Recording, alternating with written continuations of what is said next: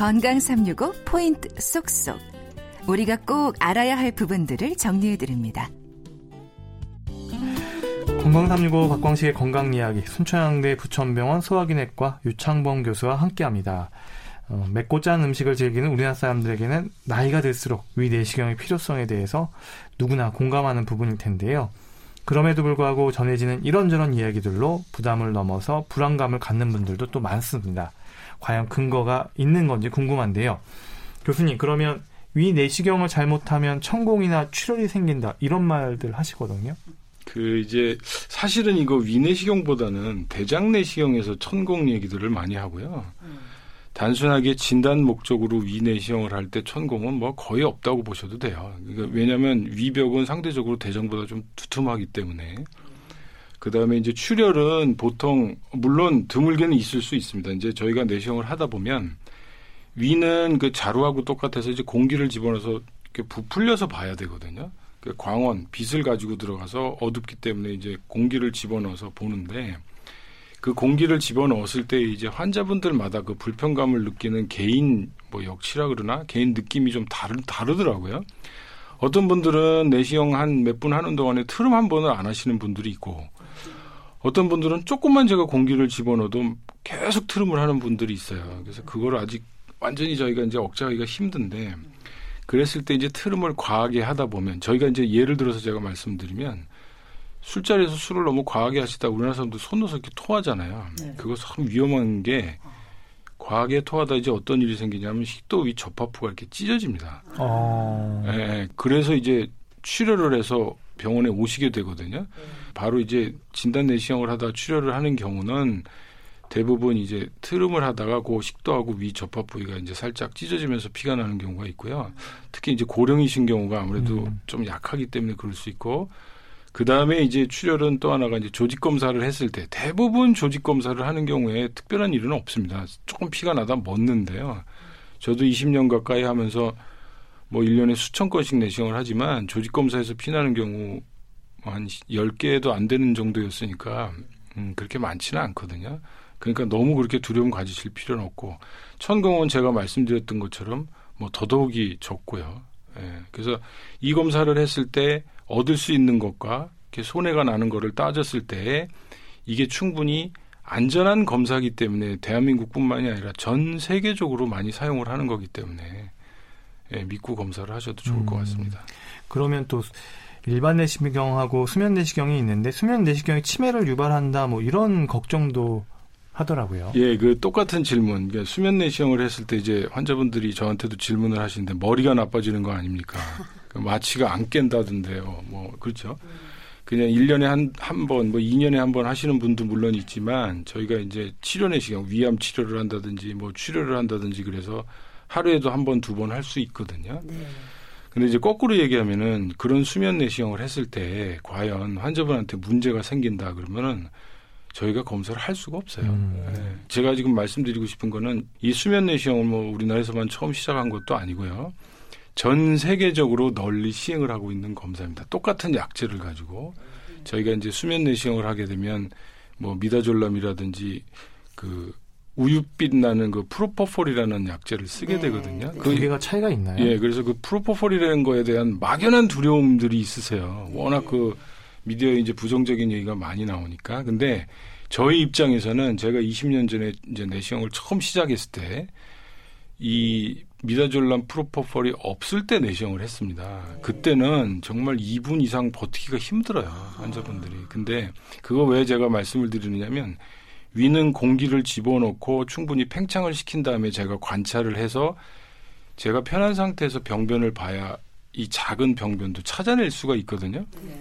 근데 환자분이 자꾸 음. 움직이고 트름을 하고 그러면 저도 사람이기 때문에 계속 거기에 신경이 가죠. 네. 그리고 이제 안정적인 상태에서 관찰을 못 하기 때문에 병변을 바, 관찰하기가 힘들어요. 그 다음에 요새 이제 치료 내시경이라 그래서 이제 내시경으로 혹을 떼어내잖아요. 네. 이런 것들 이제 30분, 1시간, 2시간까지도 가는 경우가 있는데 그런 음. 보조제가 없으면 불가능한 얘기입니다. 그리고 이제 그 약제 잠깐 물어보셨는데요.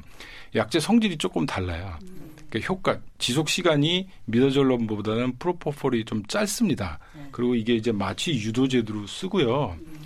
가장 큰 장점 중에 하나가 프로포폴이 효과도 빠르고 그 대신에 작용 시간이 짧기 때문에 이게 환자분이 빨리 깨요. 네. 어 그리고 그 다음에 이제 예전에는 그 지금 이런 잘못된 그 이제 얘기가 왜 나오냐면 마취를 하고 나면 했다가 마취를 하고 이제 수술 전신 마취에 수술을 하고 깼을 때 자꾸 두통이 있거든요. 네. 약제들이 그랬는데 프로포폴을 사용하고 나서부터는 그게 없어졌어요. 네. 그래서 오히려 깰 때 이제 상쾌하니까 음.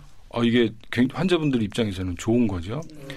그래서 이제 이거를 다른 목적으로 사용했을 때 사회적인 문제가 된 겁니다. 뭐 그 사고라고 하면 뭐 유명 가수 마이클 잭슨 사고가 이런 유였던 그렇죠. 건가요? 그러니까 그 분이 이제 미국같이 의료비가 비싼 나라에서 그 개인으로 의사를 고용을 해서 이제 물론 여러 가지 이제 스트레스 때문에 잠을 못 이루기 때문에 이 프로포폴을 개인적으로 주사를 했다가 그 순간적으로 이제 호흡이 떨어졌을 때 그걸 캐치를 못 해가지고 이제 사고가 났던 거거든요. 그러니까 그런 유명인이 찾았을 정도로 효과가 좋은 약이라고 생각하시면 돼요. 그러니까 음. 예. 하지만 분명히 이게 잘못 사용했을 때는 호흡이 곤란하고 그 다음에 혈압이 뚝 떨어지는 이런 쇼크 상태에 빠질 수 있는 어, 부작용이 그렇죠. 있는 거죠. 예, 예, 예. 예. 그래서 이제 검증된 병원에서 검사를 꼭 하시라고 저희가 권고를 드리는 거고요. 네. 그리고 이 내시경에도 굵기 차이가 있나요? 종류가 여러 가지라는 말씀들을 하시거든요. 그렇죠. 그러니까 아까 제가 1cm 내외라고 보통 그랬는데요. 그 경비 내시경 가장 가는 거 환자분들이 지금 굵기 얘기 요새 요새는 조금 덜 물어보시는 것 같은데 그 굵기로 따지면 경비 내시경이라 그래서 이제 코로 집어넣는 거예요. 경비 내시경. 예, 예. 그래서 한 7mm 정도. 음. 예, 아무래도 굵은 내시경보다는 가는 내시경이 환자분이 받으시기는 조금 편안해요. 네. 그리고 보통 저희가 이제 위내시경으로 많이 쓰는 게 이제 9에서 한 10mm 정도. 그러니까 음. 1cm 내외. 음. 예. 그러니까 병원에 조금 더 가는데 해주는데 어딘가 이렇게 알아보시려고 여쭤보시는 건가요? 근데 이제 단점이 경비내시경 같은 경우는 그 위가 그냥 가만히 있어주는 게 아니라 이제 움직이기도 하지만 점액이라는 게 묻어 있어요. 음. 그래서 이제 가는 내시경은 그 앞에 이제 렌즈에 자꾸 뭐가 묻습니다. 그래서 관찰하기가 힘들어서 저는 개인적으로 사실은 가는 내시경 그렇게 썩 좋아하지는 음, 않습니다. 어느 정도의 힘을 좀 받아줘야 그렇죠, 좀 그렇죠. 제대로 관찰할 그렇죠. 수 있다 예, 예. 이런 얘기시죠.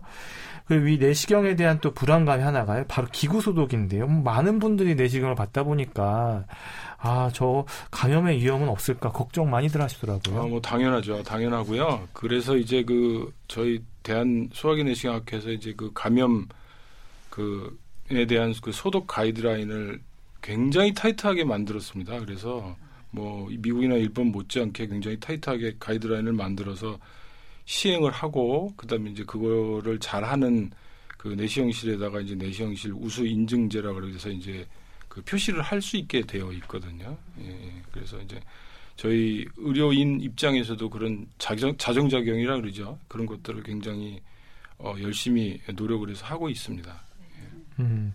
그리고 또 내시경 검사 앞두고 있는 분들 또 저용량 뭐 아스피린 복용을 중단해야 한다 뭐 출혈 위험이 있어서 뭐 그렇다던데 맞나요? 예, 그 아스피린이라는 게 이제 그 저용량 환자분이 저용량 고용량을 사실 알기는 쉽지 않으세요. 네. 그래서 또 그리고 본인이 이제 사서 드시는 분들도 있고요. 이게 되게 뭐냐면 이제 뇌경색이라든지 심장병 예방으로 드시게 되는데 사실은 100ml 이하의 저용량 아스피린은 위내시경 자체를 하는 데에는 금기 사항은 아닙니다. 근데 네.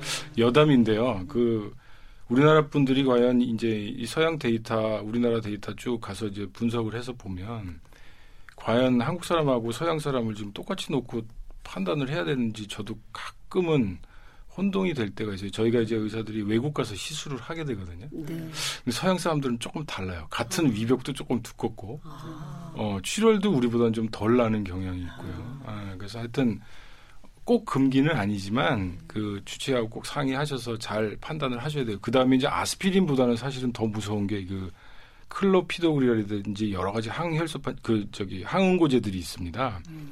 심장 때문에 드신다든지 이런 것들이 있기 때문에 제가 부탁드리고 이 자리를 빌어서 비, 부탁드리고 싶은 거는 절대로 본인이 판단해서 끊지 마시고요. 그 약을 투여한 주치의 선생님하고 상의해서 중단을 하고 검사를 할 건지 그냥 할 건지를 좀 결정을 해 주셨으면 네. 합니다. 네, 그러니까 내시경 검사 전에는 어떤 약물 복용에 관련해서는 전문의와 꼭 상담을 하고서 어, 이게 결정하라. 이걸 네, 유념해 두시면 좋겠습니다.